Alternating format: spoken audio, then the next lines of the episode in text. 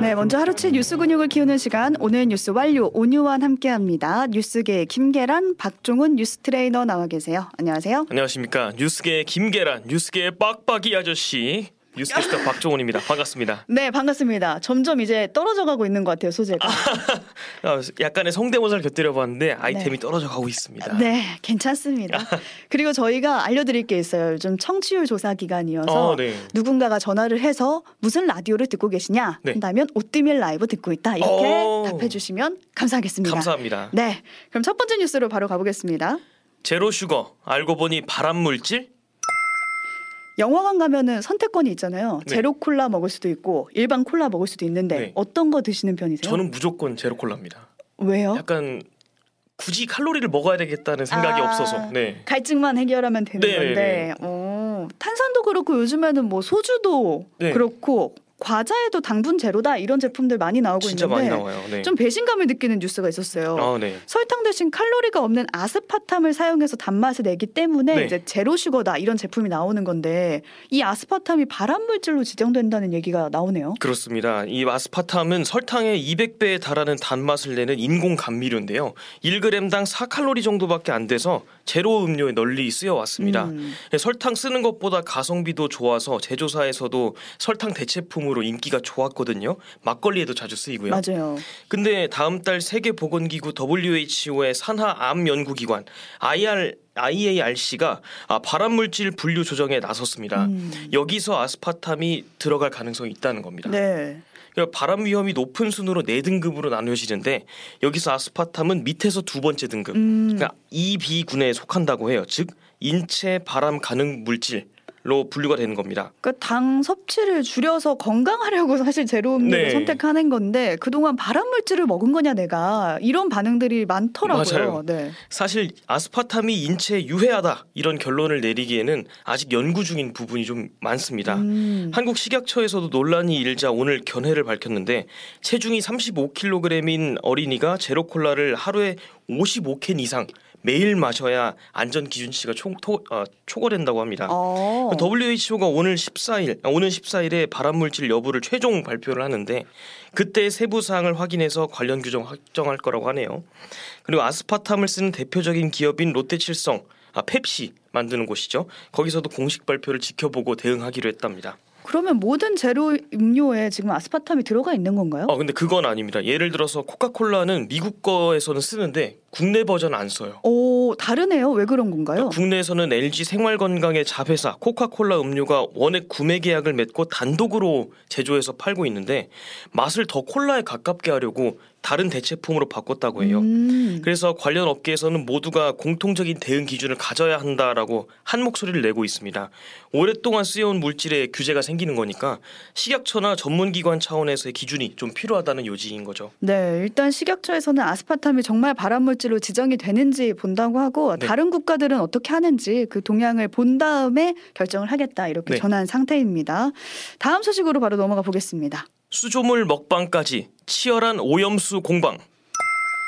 내일이 국제 원자력 기구 IAEA가 네. 검증한 그 후쿠시마 오염수 관련 보고서가 나오는 날이거든요. 벌써 내일이에요. 네. 정말 오염수 방류가 코앞으로 다가왔구나 네. 이런 생각이 드는데 그런 가운데 정치권이 치열하게 부딪히고 있습니다. 그렇습니다. 여당에서는 오염수 방류에 대한 국민 우려를 해소하려고 수산물 회식에 나서고 있습니다. 맞아요. 네. 윤재옥 원내대표, 뭐 한덕수 국무총리 이런 각계 국민의힘 의원들이 수산시장에서 회를 먹으면서 회식에 음, 나서고 있습니다. 수산물 문제 없다 이걸 네. 보여주는 거죠. 특히 주목받은 장면이 지금 화면으로 띄워드리고 있는데 국민의힘 김영선 의원이 노량진 수산시장을 찾아서 수조물 먹방을 하는 모습입니다. 네. 대게가 담겨 있는 수조 속에서 손을 넣어가지고 떠서 마셨습니다. 그 자리에서 수조에 손을 넣어서 마신 거예요. 네. 어, 네. 그러면서 네. 한 말이 2011년부터 후쿠시마 원전에서 매일 300톤씩 방류를 하고 있고 2016년 무렵에 우리나라 쪽으로 왔으니까 지금 일본에서 방류할 물보다 훨씬 진한 거다. 음. 이러면서 인체 해가 없다는 걸 보여주려고 저런 퍼포먼스를 한 걸로 보입니다. 네, 바로 비판이 또 나왔죠. 그렇습니다. 더불어민주당에서 국민의힘 어, 원내 대변인이 수조물 마시면 국민의 아, 국민들이 핵 오염수가 안전할 거라고 느끼는 발상 자체가 기괴하고 아 더불어민주당 원내 대변인이죠. 네네. 네. 수조 속 생선들도 놀랐을 거다. 어, 이런 반응을 음. 보였습니다. 그러니까 오염수를 떠나서 저는 보면서 수돗물을 먹는다는 게 네. 약간 걱정되긴 했어요. 원래 사람이 먹는 물이 그쵸. 아니다 보니까. 근데 내일 나오는 보고서에 대한 언급도 또 있었다면서요. 그렇습니다. 박광온 박광온 더불어민주당 원내대표가 이제 비판하는 입장을 냈습니다. 오늘 국회 최고위원 회의가 있었는데 객관적인 보고서라기보다는 일본 맞춤형 보고서 또 정치적인 보고서일 가능성이 커 보인다. 음. 또 방류 대비책 잘 세우고 있는지 후쿠시마 수산물 수입 역시 끝까지 막을 건지 묻고 싶다라고 라고 비판했습니다. 그냥 오염수의 방류 그 가닥이 잡히는 게 내일이거든요. 네. 사실 보고서 제출이 되면은 그 결과에 따라서 방류가 될 것이냐 말 것이냐 이게 윤곽이, 좀 네. 윤곽이 드러나기 때문에 지금 정치권에서 여러 움직임이 나오는 것 같은데요. 네. 주목되는 설문조사도 있었어요. 국민의힘 지지자들 중에 네. 오염 수 방류를 우려하는 국민들이 있다 이런 결과가 나왔네요. 그렇습니다. 한국갤럽이 지난달 30일 발표한 여론조사 결과인데 27일부터 29일까지 전국 만 18세 이상 1,007명한테 어, 오염수 방류가 우리나라 해양과 수산물 오염시킬까봐 걱정되느냐 이렇게 음. 물어봤는데 국민의힘 지지자라고 밝힌 사람들 중에 53%가 오염수 방류에 부정적이었다고 합니다. 음. 그러니까 지 그리고 또 지지 여부를 떠나서 국민 전체로 봤을 때는 걱정된다고 응답한 수가 78%, 또 걱정되지 않는다라고 한 사람은 20% 정도에 불과했습니다. 네. 그러니까 이런 가운데 국민의힘은 이제 지금까지 일본의 오염수 관련 설비가 타당하다고 평가한 IAEA 최종 보고서에 맞춰서 여론전 강화할 계획이라고 밝혔거든요. 음. 이번 설문에 대해서도 한 여권 관계자가 IAEA 어, 결론에 따라야 한다고 생각하느냐라고 묻는다면 설문 결과가 또 달라질 수도 있다 이렇게 말하기도 했습니다. 네, 근데 일단은 뭐 설문조사 결과만 놓고 보면은 오염수 방류 에 대한 국민들의 걱정은 아직 높은 것 같거든요. 높아 보입니다. 네. 네, 일단은 국민이 안심할 때까지 후쿠시마 수산물 안 들여오겠다 네. 이렇게 당정이 밝힌 상황이긴 한데 어떻게 앞으로 우려를 불식시킬지 봐야겠습니다. 다음 소식으로 가보겠습니다. 사람 잡는 대출금. 그러니까 코로나19 시기에 직장 잃은 분들도 계시고 네. 뭐 가게도 한 집 걸로 한 집이 망했거든요. 네. 근데 그 시기에 불어난 빚을 갚느냐고 최소한의 생계 유지도 버거운 사람이 무려 300만 명이 네. 육박한다 이런 뉴스가 나왔어요. 그렇습니다. 한국은행이 어제 국회에 제출한 가계대출 현황 자료에 따르면 어, 금리 인상 등의 영향으로 대출자 수 자체는 줄었다고 합니다. 음. 그런데 이제 취약한 대출자가 많아진 겁니다. 이건 이제 DSR이란 지표를 보면 되는데 이게 뭐냐면 개인이 한 해 동안 갚아야 하는 원금과 이자를 연소득으로 나누는 값입니다. 네, 그러니까 내가 버는 돈에 비해서 얼마나 빚이 있느냐 이걸 보여주는 거죠. 그렇습니다. 이 수치가 높을수록 빚을 갚느라 하느라고 소비를 다른 데 못한다는 음. 뜻이거든요. 근데 평균 DSR 지수가 40.3%로 집계가 됐습니다. 그러면 사람들의 번 돈의 40% 정도가 빚을 갚는 데 쓰인다 이거네요. 그렇습니다. 네. 그리고 금융당국에서는 DSR이 70%를 넘기면 최저, 최저 생계비를 제외하고 모든 소득을 원리금 상환에 써야 하는 상황으로 보거든요. 좋지 않은 상황으로 보고 있는 건데 음. 이번 집계를 보니까 그런 사람이 약 300만 명. 그러니까 어, 가계 대출자 중에 약 300만 명은 빚 갚느라 생계 곤란을 겪고 있다는 겁니다. 네. DSR이 100% 이상인 대출자들도 8.9%로 음. 나타났어요. 100% 이상이란 얘기는 빚이 곧 소득과 같다는 것을 뜻하거든요.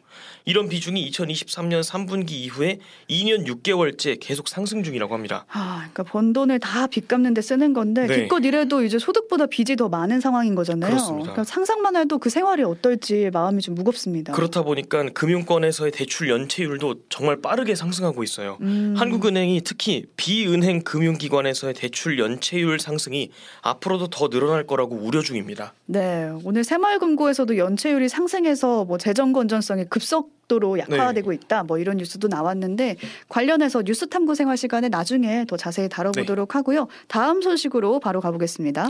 전 세계를 놀라게 한 서울대 연구팀의 발표. 서울대 연구팀의 연구 결과가 국제적인 조명을 네. 받고 있더라고요. 무슨 그렇습니다. 내용인가요? 지구가 자전축을 중심으로 하루 한 번 돌잖아요. 그쵸. 그 자전축은 태양 기준으로 약 23.5도 기울어져 있고요. 이것 때문에 이제 중위도 지역에서 사계절이 생기는 음. 기상 현상이 나타나는 건데 이 각도가 조금씩 왔다 갔다 하고 있었는데 이유가 뚜렷하게 밝혀지지 않았거든요. 음. 근데 그 이유를 서울대 연구팀에서 밝힌 겁니다. 네. 서울대 서기원 교수 연구팀이 최근에 인간의 지하수 과다 사용이 그 원인이 될 수 있다고 발표했습니다. 그러니까 지하수를 많이 사용해서 자전축이 이동된 거다. 네. 연 인간이 사용한 지하수가 다시 바다로 흘러가고 그렇게 되면 지구 물질량 분포에도 변화가 생기거든요. 음. 이것 때문에 자구 자전축의 이동이 발생한 거라고 분석한 겁니다. 네. 연구팀에 따르면 지난 1993년부터 2010년까지 인류가 사용한 지하수가 약 2조 1,500톤. 아, 엄청나네요. 올림픽 규격의 수영장 약 8억 6천만 개를 다 채우고도 남는 양이랍니다. 네, 지금 이 연구 결과를 뉴욕 타임스, 뭐 CNN, 네. 워싱턴 포스트 대형 외신에서 연구 결과를 가져다가 지금 보도를 하고 있는 상황인데 네. 이게 왜 중요한 연구 결과인지 그게 궁금하네요. 이게 사실 2000년대부터 자전축 이동 방향이 바뀌었는데 그 바뀐 이유를 설명하는 과학 적인 근거가 전혀 없었습니다. 음. 그런데 이제 사용된 지하수가 바다로 들어가면서 지구 질량의 재배치가 일어나기 때문에 자전축이 변화했다라고 밝혀낸 거예요. 네. 그러니까 처음으로 어, 밝혀낸 사실인데 지구의 물 전체 양은 안 변하거든요. 근데 지하수 사용으로 육지물이 사라지면 그만큼 바닷물이 늘어나고 해수 해수면도 상승하는 거죠. 네. 근데 한쪽에서 다른 쪽으로 거대한 양이 쏠리니까 그만큼 회전하면서 어, 쏠, 흔들리게 되는 겁니다. 지구가 네, 축이. 음.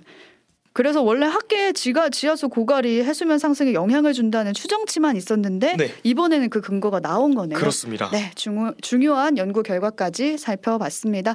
여기까지 박종훈 캐스터와 오늘 하루치 뉴스 근육 키워봤습니다. 고맙습니다. 고맙습니다. 오늘 뉴스 완료.